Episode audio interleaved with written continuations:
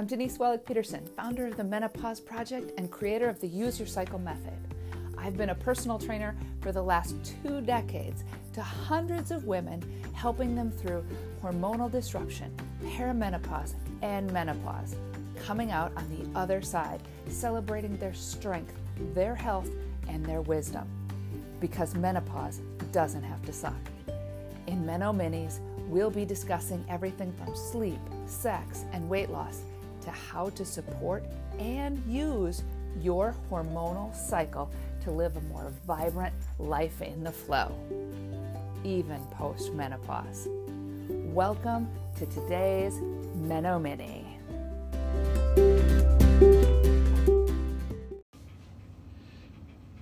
All right, today I want to talk about using your cycle and how you get going on that. How do you actually start to use your cycle? And I wanted to start with a little bit of math. Okay. Actually, no, I don't want to start with the math. I want to start with for those of you who may have just joined in or maybe following me because I talk about, hey, you can lose weight effortlessly when you use your cycle. I'm not lying. And there's some misconception about what that actually means. Like, is it effortless? It can be. And like everything, there's everything new, there's a learning curve to it, right? And when you are learning to use your cycle, there's some backup knowledge we need to back up and collect. Because most of the people who come in and want my help um, are starting to go through some of the symptoms of perimenopause. Maybe they're having irregular periods, maybe hot flashes, maybe brain fog, maybe their interest in sex is like in the damn tank, right? Or they're just not sleeping very good. And it's these bigger symptoms that are drawing them to what I have to say. And I think that's great. I mean, that's totally what I'm here for. Is I want you to sleep better. I want you to want sex more. I want you to lose weight and be have a healthy be a healthy weight, not go through this, oh my gosh, I've gained 40 pounds in the last 2 years. Right? Or if you have, let's get rid of it in a kind of effortless way. But there's a learning curve. Right? Because here's where the math comes in. I am going to speak from my own numbers. Your numbers are going to be close to this, right? Probably. I started my period when I was 12.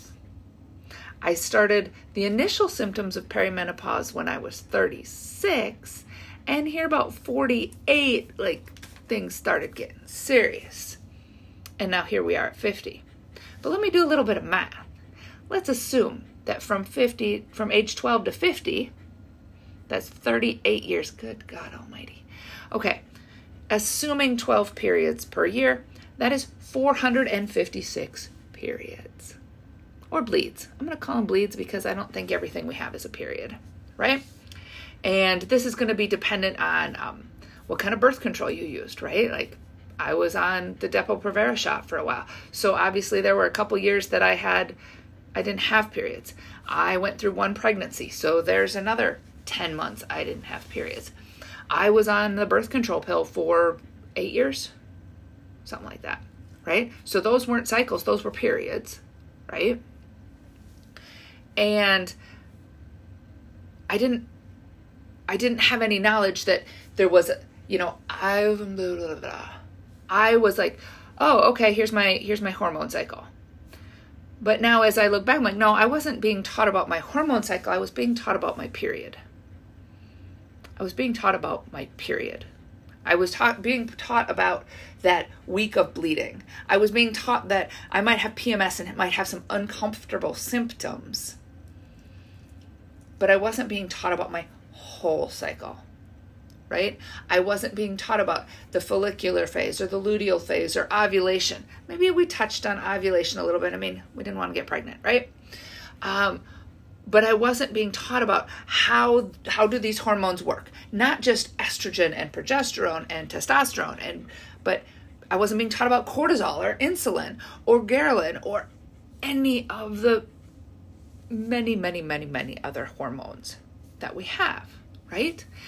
And I wasn't being taught about how how does cortisol wake you up? How does cortisol adversely affect you? How does cortisol positively affect you? How does melatonin affect you? How does dopamine? How does ghrelin? How does leptin? How do these things affect you in relation to the whole estrogen progesterone ovulation cycle? Right? The cycle. It's a cycle and it goes over and over and over and over and over again right? I wasn't being taught about that. And I wasn't even remotely curious about it till I was in my mid 30s and started going, what the heck is going on with my body? Right? And by that time, I mean, um, TMI, I don't know. I had my tubes tied when I was 29, maybe 28, right? So at that, from 28 on, all of those p- periods have been cycles for me, right? I, I wasn't actively trying to, to suppress my hormone cycle. Okay? So from 28 to 48, there's 20 years. That's 200 plus cycles. I wasn't paying attention. Even at 36, when I started getting curious, I wasn't paying attention, right? I would pick up little things like I remember, it was probably close to 20 years ago now, one of my girlfriends talking about that she gets constipated right before a period. And I was like, huh, I have literally never paid attention to that. But then I started paying attention to it and going, huh, yeah, that does happen to me sometimes. Right? Or um, I noticed, started noticing some of my older personal training clients would like have like coarse whiskers once in a while. And I was like, huh. But I didn't really think much about it. Right? Um, I certainly knew that I had PMS. I certainly knew that I had cramps right? But I couldn't have told you when I was ovulating because, again, I didn't care, right? And it wasn't until I really started digging into this work with hormones and learning some of the things to even pay attention to, right? Like, I call it whisker week, right? Um, so we've got estrogen, progesterone, and we've got testosterone that kind of gives us a bump there right in the middle during ovulation. Well, as the estrogen and progesterone bumps start coming down, then that testosterone bump that doesn't really ever change. But relative to this, testosterone starts taking on a bigger role, right? So you've got estrogen, progesterone, and you've got testosterone, right? Um, and so testosterone starts taking on a bigger a seemingly bigger role. It doesn't take on a bigger role, just everything else is taking on a lesser role, stepping back. Right? Does that make sense? Okay. So when testosterone is high, higher, when testosterone is having its bump there around ovulation, we got to think about if it helps you to think about men, right? Um, what's going on in theirs? When their testosterone is higher, their libido is higher. You know why our libido is higher around ovulation? Because our testosterone is higher but also, you know, survival of the species. We need to have, we need to have a higher libido to to impregnate, right? But what else happens during that time? I call it whisker week, right? Some people just get like one, some people get mm, some people get on a full on thing, right? But when is it most coarse? When am I plucking hairs? Huh, right there during ovulation. Isn't that fascinating? Hmm. Hmm. Yeah. When am I more tired? During my period. I am more tired. Right? Because testosterone, estrogen, progesterone, they're all in the tank. So I'm tireder. Tireder? I'm more tired. What are some of the other things that you could pay attention to? Your energy level, right? Um, your charisma.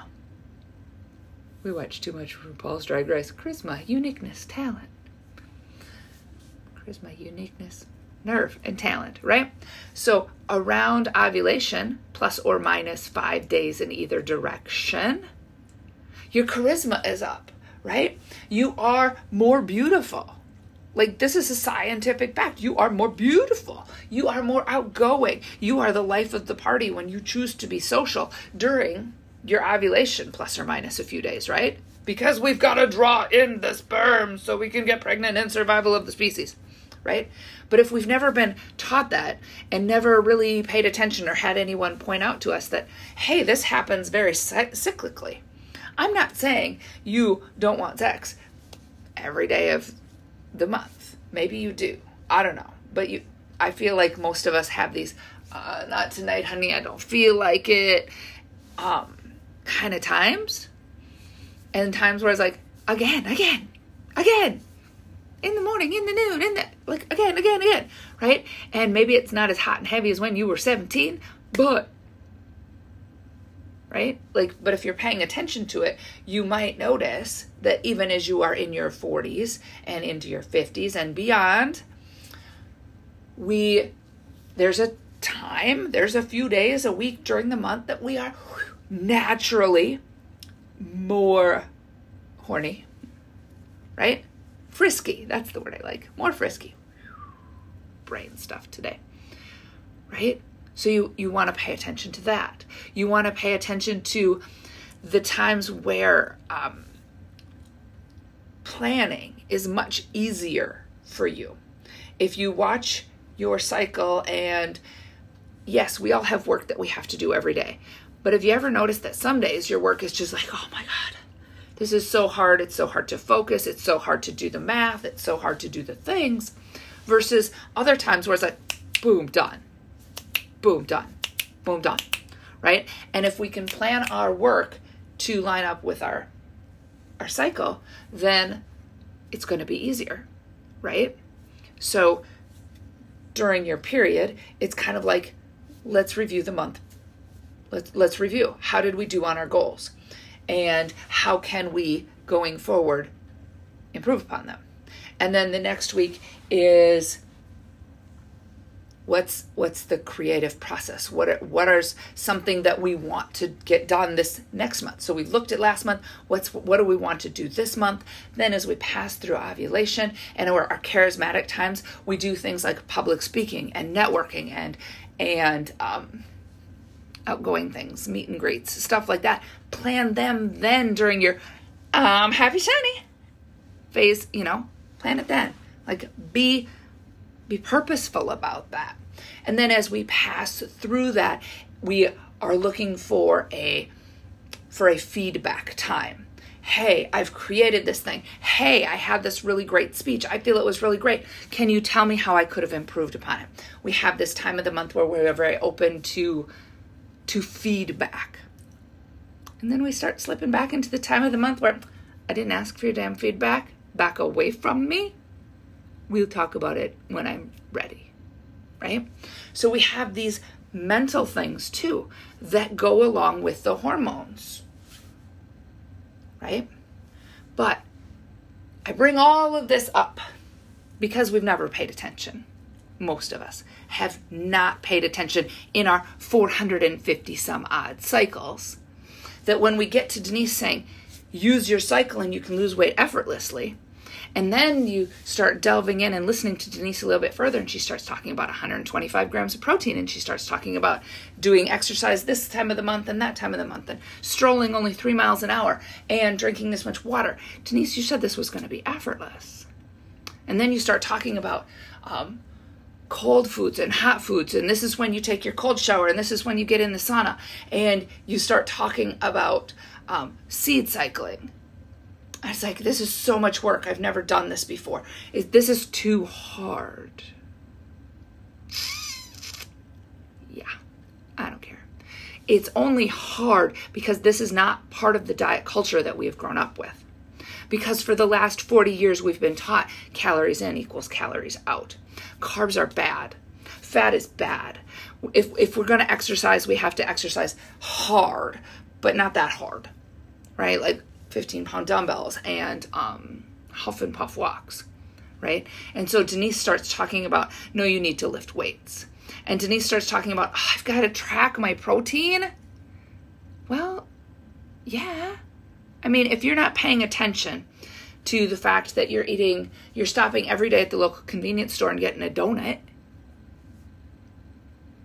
There's going to have to be some changes, right? If you're like, I don't know why I'm gaining weight, and you don't track the fact that you're eating that 500 calorie donut every morning, Just saying. Changes have to be made. And you can use your cycle, and your cycle's telling you to quit using so goddamn much sugar. Quit using so much sugar. Or you can have the Persian, might I recommend like once or twice a week. But if you have the steak beforehand, it's going to hormonally affect your body differently. Very differently. You have to start thinking about it that way. And if you've never been taught that, then it's hard. If you've never been taught that you how much 8 cups of vegetables look like, it's hard. It sounds daunting. But in reality, a lot of people by the time they've gotten to me have been eating vegetables. They just don't know how much. That they have some vegetables with supper. Maybe they have a salad at lunch. I don't and so it's not nearly as much as they think, but because they've never tracked it or never measured it, they're unaware of what that means. Right? Same with 125 grams of protein. Oh my god, that's so much protein, Denise. It can be. It can be. I mean, the number of times I sat across the desk from someone telling me that they get plenty of protein and then I ask them to list it out. And because I, as a personal trainer of 20 years, know that mm, a four ounce steak is about 30 grams of protein, four ounce uh, burger, five ounce burger, same. Chicken, a little bit less, 25. Egg, six. Right? As they're telling me what they have, and I'm like, is that it? Is that it? Is that it? So you had like 60 grams. And they're like, no, no, no, I had way more. No, you had 60.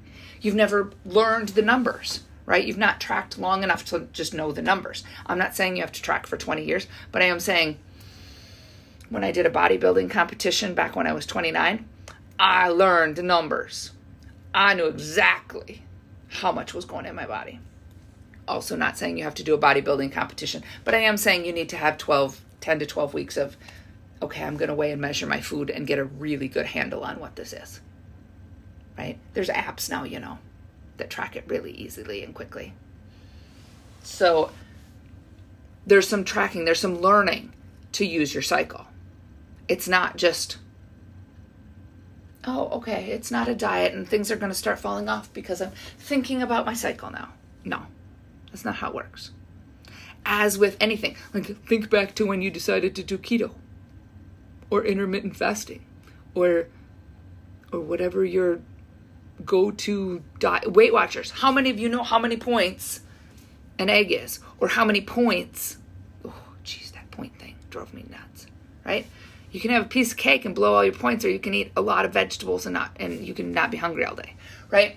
Um, how many of you know those things right? Because you tracked them for a while you tracked them and you learned them. So, same thing with using your cycle. In order to lo- lose weight effortlessly, you do have to learn to look at a steak and go 30 grams protein. Oh, no, that's a 10 ounce steak. That's actually 60. Of course, my body can only absorb 35 to 40, but whatever. Right?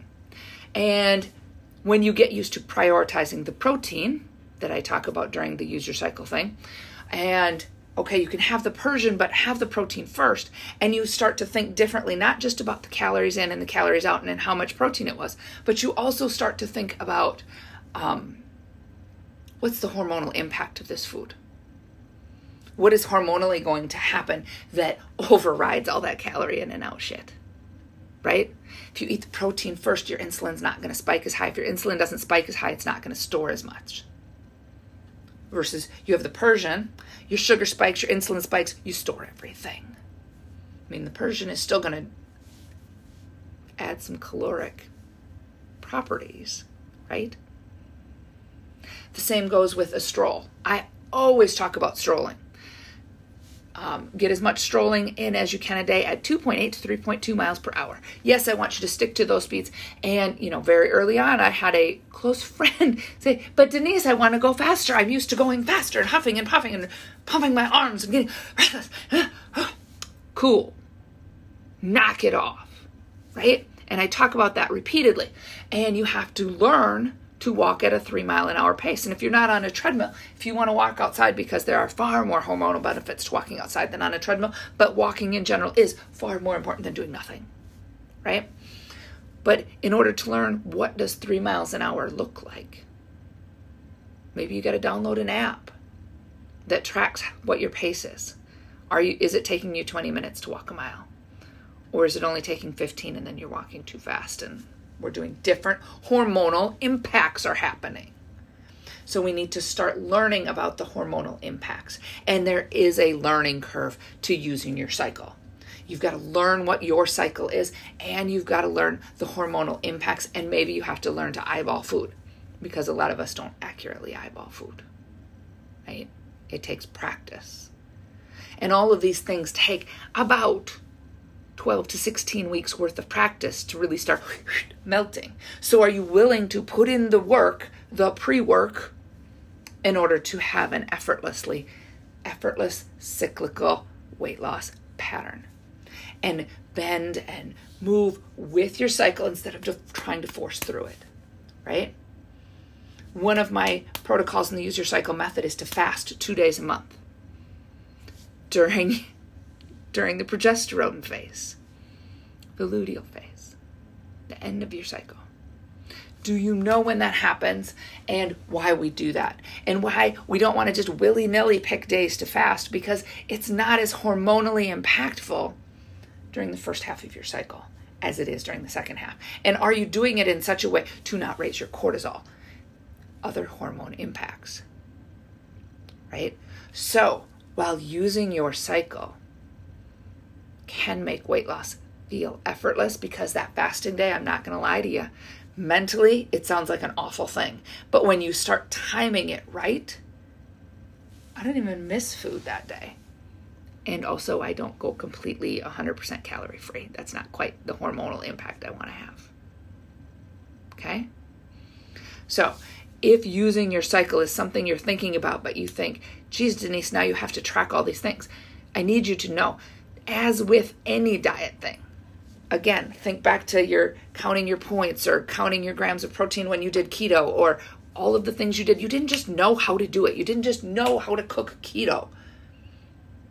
You had to practice it and you did have to write it down for a little bit. So, when you learn to use your cycle, you do have to practice for a few cycles. And I say cycles because it's not like, oh, I can learn this in a month. You've only gone through one cycle and every week of your cycle is a little bit different, right? But definitely the progesterone and the estrogen phases are different. So you've got to go through about four cycles to really start kind of getting it down. So, just a reminder that while losing weight with your cycle can be effortless, you do have to learn the curve first and I would love to teach you more about that curve. I would love to hear more about your cycle experience. I would love for you to learn more about what generally happens each week of the month and your cycle, not just your period and PMS. Anyway, I hope you are having a fantabulous day. I look forward to chatting with you again soon. If you've got any questions, drop them in the comments. Leave me a note, leave me a message. I look forward to meeting you again. Denise Wellick Peterson, use your cycle method.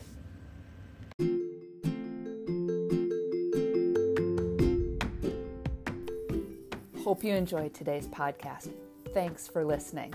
It would mean a ton to me if you left a review or passed this podcast on to your best gal pals and hit subscribe so you don't miss a single episode. If you have any questions, be sure you join the Menopause Project on Facebook. Until next time.